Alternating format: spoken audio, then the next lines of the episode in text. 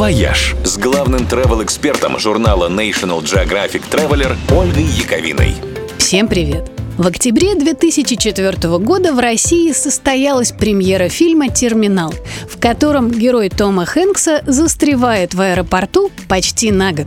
Историю эту всячески критиковали за неправдоподобность, но на самом деле она была основана на реальных событиях. Более того, в жизни все было куда круче, чем в голливудском сценарии.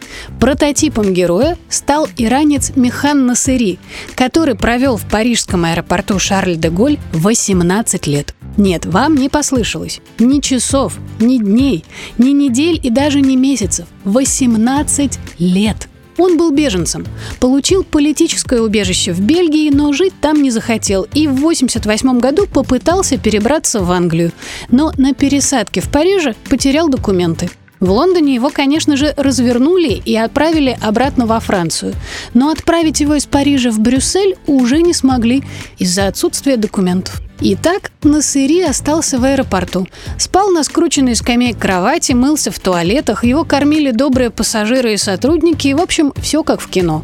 При этом Михан много читал, пытался изучать экономику, как-то подрабатывать, вел дневник, который впоследствии даже издали. И когда о нем узнали журналисты, Насыри начал давать интервью за гонорары а в 2003 получил предложение от Спилберга. Но даже став звездой и получив кругленькую сумму за права на свою историю, Насыри еще три года прожил в аэропорту и покинул его лишь в 2006 в карете скорой помощи.